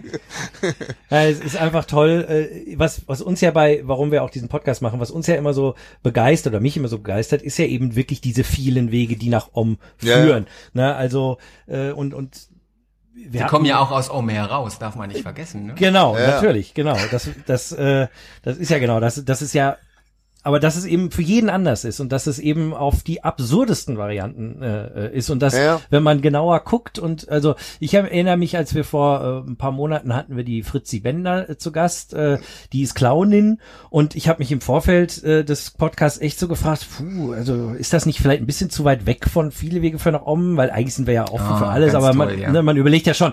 Und dann im Gespräch war vollkommen klar, nein, das war genau ihr Weg nach Om. Mm. Und äh, ich meine, dein Weg nach Om, den hast du in deinen Büchern beschrieben, den haben wir heute besprochen, äh, der ist ganz unique für dich. Und ich glaube, das ist auch ein ganz wichtiger Punkt. Wir, wir haben alle unser eigenes Ding und, und das ist auch das, was Gott, was immer Gott ist, glaube ich, das ist ja das, der Spaß da an der Sache, dass ja, jeder, das so jeder toll, seinen ja. anderen Weg äh, hat und ja, wenn wir akzeptieren, so wie wir sind, sind, äh, dann haben wir, wie du sagtest, ist es für uns leichter, andere zu akzeptieren und dann ist es eher eine große Freude und ich äh, sehe auch unseren Podcast eben da gar nicht so sehr als, ne, wir sind nicht Natürlich bin ich auf der Suche irgendwo, klar. Aber eigentlich sind wir nicht auf der Suche jetzt nach, erstens nicht nach dem Weg, weil das glauben wir ja gar nicht, aber auch nicht nach dem besseren oder schlechteren, auch das gibt's meiner Ansicht nach nicht, sondern wirklich eher darum aufzuzeigen, hier, guck mal Leute, das ist auch ein Weg nach Rom. Ja.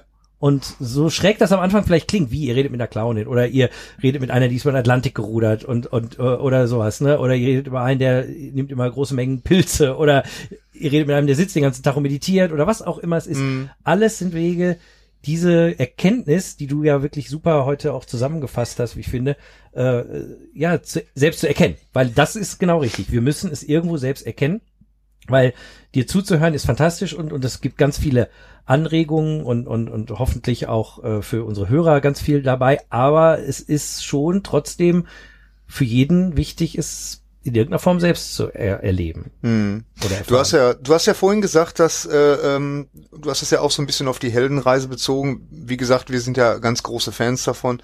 Und ähm, äh, ist deine deine Reise ist jetzt noch nicht zu Ende. Deswegen würde ich sagen, wie wie geht's weiter? Also was was kommt als nächstes? Trittst du eine neue Reise an? Also in in Anführungsstrichen oder oder wirklich eine physische Reise oder was was was kommt was kommt für dich als nächstes? Also ich finde erstmal diesen, diesen Gedanken, ne? wir gehen alle nach Om und wir kommen aus Om. Und was wäre denn da, wenn zwischen Om und Om keine Wege wären? Ne? Ja, genau. Also wäre alles Om. Ist es ja auch. Ist es Weg auch, macht- aber- der, wir ja. sind der Weg eigentlich in dem Sinn. Deswegen finde ich das schön und, und äh, ich fand das so schön, weil du es gesagt hast mit dieser Clownin. Das ist eben auch mein Weg jetzt. Ich merke einfach, es geht darum, hier zuzuhören, sich auf Dinge einzulassen. Ich lerne von dem Kieselstein mindestens genauso viel, wenn ich zuhöre, mich drauf einlasse, wie, wie von einem Blatt, wie von der Sonne, wie von jedem Menschen und von, von dem Kind, von dem älteren Menschen. Ähm, heißt ja auch so schön, ne? Die Weisheit wartet überall. Man muss nur lernen zuzuhören. Und damit bekommen die Dinge, mit denen man umgeben ist, bekommen eine ganz andere Bedeutung. Und das ist mein Weg jetzt einfach. Ich höre, ich verlerne besser zuzuhören. Und das bedingt auch, dass ich mich bei vielen Menschen entschuldigen muss in meiner Vergangenheit, weil ich nicht gedacht habe, mein Ego nicht gedacht hatte, dass sie genauso weit sind wie ich. Ich habe noch nicht zuhören können. Und ähm, das ist etwas, was in meinem Leben jetzt passiert. Ich gehe anders auf Menschen zu, höre besser zu, übe mich noch darin. Natürlich bin ich da nicht perfekt drin und versuche einfach ähm, mehr zu hören, anstatt zu viel zu reden. Ja, ihr wisst ja, ich habe meine Zeit zum Reden, meinen Podcast, euren Podcast mal und darf mal Interviews machen. Aber im Allgemeinen versuche ich weniger zu reden und weniger zu denken und endlich mal mehr zuzuhören. Ja, ist es, ist es nicht so, dass Gott immer zu uns spricht und in allem immer die gleiche Botschaft eigentlich vermittelt, ne? Und, und wie du sagst, wir können dem Kieselstein zuhören, wir können einer anderen Person zuhören, dem Baum zuhören und irgendwo kommt immer die gleiche Botschaft an und, und das ist eigentlich auch der Titel von deinem Buch dann wieder. Genau, sich hinzugeben, dem was ist. Und äh, auch sich Menschen hinzugeben, Menschen zu vertrauen. Natürlich, um jetzt mal den Bogen zurück wieder ins normale Leben zu schließen. In dem Buch geht es natürlich vorwiegend um Partnerschaften. Es geht um tausende gescheiterte Partnerschaften. Es geht um alles, was in Partnerschaften schiefgehen kann, aber endlich am Ende auch gut geht. Und da bin ich einfach bei ganz irdischen Dingen. Und dann geht es um Themen wie, wie kann ich mich einem anderen Menschen mal hingeben? Wie kann ich mich fallen lassen? Auch das hat sehr viel mit diesem großen spirituellen Weg und mit dem Thema zu tun. Wie kann ich lernen, besser zu vertrauen, auch den anderen Menschen mal so zu lassen, wie er ist, ohne ihn permanent verändern zu müssen? Also so ganz irdische Themen. Und das dritte Buch ist, und das möchte ich jetzt einfach mal so zum Abschluss der Rundung nochmal erwähnen, es ist kein großes spirituelles Buch. Es geht sicher darum, dass wir Wunder sind, dass wir aus Schubladen raus müssen und in gar keine Schubladen passen.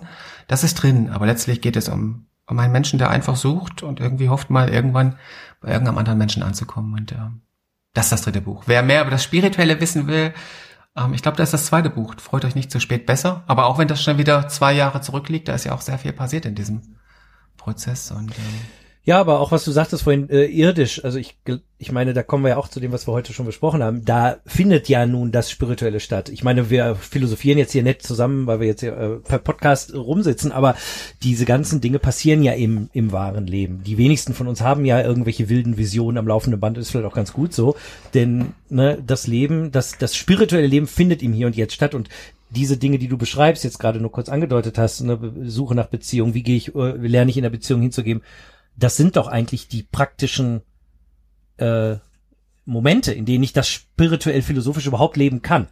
Also deswegen ist ja unser Leben so eigentlich von vorne bis hinten spirituell. Wenn wir es, wenn wir es mit diesem Bewusstsein leben, dann, dann sehen wir ja das alles so. Es ist glaube, ja jeder Moment, jeder Augenblick, in dem wir sind, auch der jetzt, ne, auch der Hörer jetzt einfach mal mal, mal, mal die Augen aufmachen und mal sich mal umgucken, jetzt in seinem Raum oder er hört einfach mal jetzt ganz bewusst uns zu.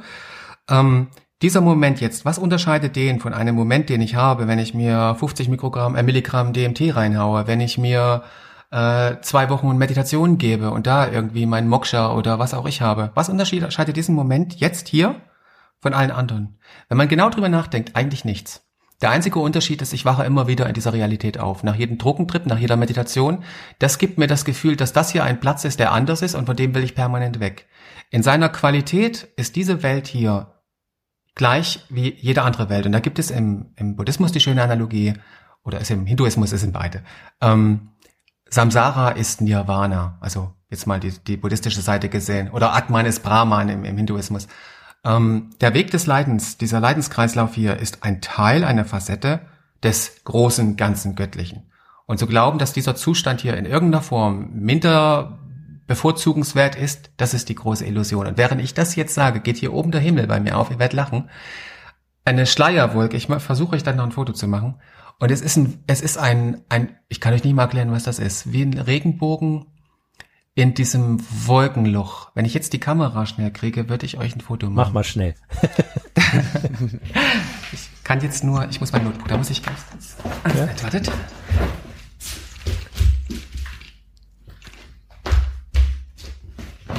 Das ist ja irre, so. Ich, ich hoffe, dass ich es dass ich's auf die Kamera kriege. Ein Zeichen, ein Eiert. ja, aber das ist auch, das ist mein Leben jetzt, ne? Ich habe tausende von diesen, ja, ich krieg's drauf. Ich habe tausende von diesen, von diesen Synchronitäten mhm. und Synchronizitäten und ja. Zufällen. Ja, ja. Ich gucke zu 99 Prozent auf die Uhr und es ist irgendwie um, was weiß ich, 11, oh, das, Uhr, 11 oder 22. Das passiert mir total oft. Ja. Das ich ich treffe oft. meinen Lebensmenschen, will mit dem zu einem besonderen Berg fahren, äh, küsse den oder stehe, äh, umarme ihn. In dem Moment gehen zwei Regenbögen hoch, links und rechts von diesem heiligen Berg. Ähm, die Wolkendecke reißt auf, es ist plötzlich der Halbmond da mit der Venus dran. Also so, boah, du drehst ja durch und das habe ich inzwischen, weiß ich nicht, dutzende Male am Tag. Oder ich sitze im Café, dann begegnet mir ein Mensch da war letztens eine schöne Geschichte. Da kommt so ein älterer Mann so ein, mit so einem Newton-Käppchen und einem Atemgerät äh, durch Heidelberg gelaufen, 15 Meter an mir vorbei. Wir schauen uns in die Augen für ein, zwei Sekunden und da ist Gefühl ausgetauscht worden.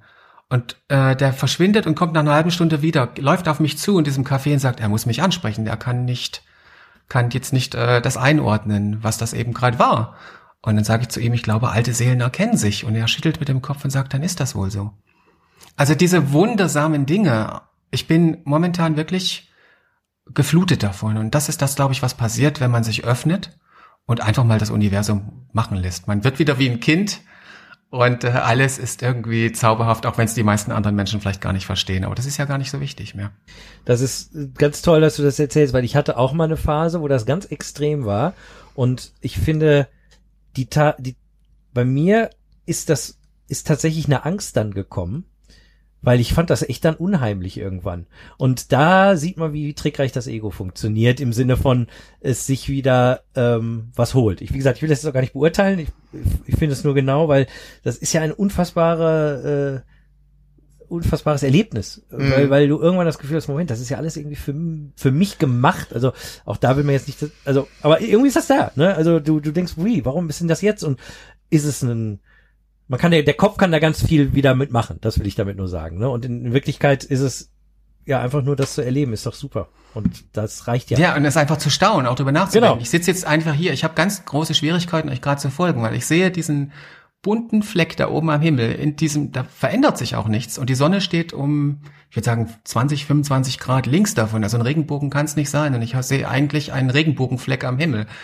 Und diese Begeisterung, diese Staunen, so wow. Und das passiert mir einfach sehr, sehr häufig im Moment. Und ich glaube, das ist ein Resultat dieses äh, Ankommens und die Dinge passieren lassen. Und das macht das Leben doch ganz anders lebenswert, oder? Absolut, absolut. Mhm. Ja. Ja, wunderbar. Ich meine, dann wollen wir dich jetzt auch gar nicht allzu lange aufhalten, weil das ist jetzt der perfekte Moment. Ich schicke euch jetzt, ich schicke euch dieses Foto noch. Ähm, ich ja, weiß, oh, ja, das auch irgendwo verlinken am Das verlinken wir auf jeden Fall. Vielleicht es ist wirklich nicht so toll, wie es hier aussieht. Das ist das Problem der Kamera, auch vom Zoom her. Aber, aber ihr seht auf jeden Fall oben diesen, diesen Lichtfleck und das ist hier wirklich wie ein Regenbogen in Echtfarben, aber ich kann's, krieg's nicht so schön scharf auf die Kamera. Mind, mindestens in die Show Notes. Nein, aber ich finde, das genau. ist jetzt ein toller Punkt, weil äh, das ist ja auch ein Zeichen. Vielleicht ist das Zeichen jetzt auch äh, dass du jetzt da dich hinsetzen sollst und das genießen sollst. Aber vielleicht sagst du uns deinen Hörern äh, noch zwei, drei Sachen, wo man dich finden kann. Also Website, deine Bücher nochmal, dass man einfach weiß, oh, das war jetzt ein interessantes Gespräch, da möchte ich mehr von hören. Und wir können nur sagen, zumindest die beiden Bücher, die wir hm. gelesen haben, fantastisch, auf jeden Fall äh, sehr lohnenswert und wir freuen uns sehr aufs dritte. Aber vielleicht kannst du da noch kurz sagen, wo, wo man dich findet. Wir verlinken das natürlich auch, aber trotzdem. Ich denke, die Website ist der beste Anlaufpunkt, jackheit.com und da gibt's den Podcast von mir, Dosen die Stille und eine Menge zu lesen, auch den Links zu den Büchern. Also wer Lust hat, mehr hören will, dem empfehle ich vor allem, würde ich sagen, meinen Podcast, weil ihr habt ja auch Podcast-Hörer auf der anderen Seite der Leitung jetzt. Und ähm, da würde ich, glaube ich, eher empfehlen, den, den Podcast mal reinzuklicken. Auch wenn die Themen ja, manchmal sehr schwammig und spirituell sind. ja, ich und, glaube, ich glaube, da rennst du unseren Hörern offene Türen ein. Wir sind ja kein Fußball-Podcast. Wobei, das wäre auch mal ein Thema. Ja. Okay. Ja. Nein, aber wirklich äh, ganz fantastisch wieder. Äh, äh, super herzlichen Dank, dass du die Zeit genommen hast. Sehr gerne. Es war ein ganz, ganz großartiges Gespräch. Wirklich vielen Dank für deine ganzen, vielen, vielen Dank, ja, genau. Äh, äh, weisen Sachen, Dinge und ähm, ja, wir hoffen, dass du irgendwann nochmal ein Buch schreibst oder aus irgendwelchen anderen Gründen wir nochmal wieder miteinander reden. Ähm, immer ein großes Vergnügen und wir wünschen jetzt auf jeden Fall natürlich erstmal viel Erfolg mit dem neuen Buch, damit auch noch wieder eins kommt. Ja. Äh, vielleicht. Und äh, ja, dann genießen wir jetzt den Regenbogen, was auch immer das ist. Ja. Aliens. Es wird, glaube ich, ein Regenbogen langsam. Aber das kann eigentlich nicht sein, weil der Regenbogen ja immer am Rücken von dem von der Sonne entsteht. Also kann es höchstens sein, wir haben einen Doppelregenbogen hinter mir und das ist jetzt dieser, da gibt es so einen Gegenregenbogen. Ach, es ist, es ist wie es ist. ist ja, das, es, es ist wie es ist. Was auch, was auch genau. immer es ist, es ist wie es ist, genieß es. Ja. Herzlichen Dank. Ja, Janis. das ist das Leben, vielen, genau. Das ist das Leben, genau. Und, und äh, ja, hoffentlich äh, bis irgendwann, bis bald äh, in diesem oder jenem äh, Universum. Ja, so genau. machen wir das. Genau. Dankeschön. Danke euch für die Einladung. Ciao. Ciao. Ja, wir hoffen, wir haben anfangs nicht zu viel versprochen. Was heißt wir hoffen? Wir sind uns sicher, wir haben nicht zu nee, viel versprochen. Es genau. war äh, ein, ein wirklich ganz fantastisches, fantastisches Gespräch. Ja. Ähm, und ja, wir werden jetzt alle hoffentlich ein bisschen achtsamer durchs Leben gehen, ein bisschen äh, mehr ja. im Hier und Jetzt sein, mehr uns akzeptieren, selbst lieben und äh, ja. Ja, einfach das, auch, was ist. Genau. Leben. Das, äh, das, was ist, akzeptieren. Spüren. Und spüren. Und genau. so weiter. Und dann hören wir auch, sehen wir auch die Wunder, wie ihr ja gehört habt. Das Wunder, das Wunder des Regenbogens, der keiner ist, was auch immer. Wir freuen uns äh, sehr auf das Foto von Janis. Äh, das werdet ihr auch natürlich in den Shownotes sehen können. Äh, da kriegt ihr natürlich auch den Link nochmal zu ihrer Website. jakite.com ist es, glaube ich. J-A- K-I-A-T, aber wie gesagt, in den Shownotes findet ihr das auch. Wir verlinken dann natürlich auch nochmal zum neuen Buch. Es lohnt sich bestimmt, die anderen Podcasts von uns zu hören. Vielleicht kann, ne, also wer jetzt diesen hier zu, äh, zum ersten Mal was von Janis hört, dem, der will sowieso die anderen hören, gar ja, keine Frage, aber ne, das äh, könnt ihr dann ja mal gucken. Gibt's ja bei iTunes und überall, auch, auch bei YouTube und so, gibt's sie alle zu hören. Auf unserer Website natürlich, genau wo ihr uns finden könnt. Äh, www.viele führen nach om.com. Ähm, es gibt natürlich die Facebook-Seite, da könnt ihr uns auch Kommentare schicken. Mhm. Viele Wege führen nach om. Äh, ihr könnt uns e-mailen, roland.mono23.com oder äh, uns per Twitter folgen. Ja. Na, Bei Gary? Wie v, heißt? VWF NO. Ja, komm, du hast jetzt gespickt, ich habe das so aufgeschrieben. Ja, so, wo hast du denn? Ich habe meine Brille Ich habe es gar nicht gesehen. Ich habe keine nicht lesen. Nee, super. Also ich hätte das ablesen müssen. Ich kann mir das ja immer nicht merken. Genau. Also, wir freuen uns auf äh, Feedback, äh, Vorschläge für Themen, Fragen, äh, Meinungen etc. pp. Immer eine super Sache. Ähm, wir würden uns auch sehr darüber freuen, wenn ihr bei iTunes eine positive Bewertung, entweder nur Sternchen gebt oder auch vielleicht sogar was schreibt. Ja, das ist natürlich das immer viel Arbeit, mhm. aber das hilft natürlich immer, den Podcast zu verbreiten. Und wenn ihr uns sogar finanziell unterstützen möchtet, dann könnt ihr das bei Patreon machen. Da gibt's auch viele Wege führen nach um eine Seite. Da kann man, wenn man möchte, ein paar Euro pro Sendung uns zukommen lassen. Das, das hilft uns dann, auch. Ne? Das verlinke ich alles. Das gibt's ja, ja. auch auf der Website und so. Ich, ne, aber das, das hilft super, weil äh, wir natürlich schon bisschen Unkosten haben, so mit Webspace und, und Serverspace und solchen Sachen. Ja. Äh, das ist super. Ansonsten ist das ja hier alles umsonst und wir machen das mit großer Freude und machen das auch weiter.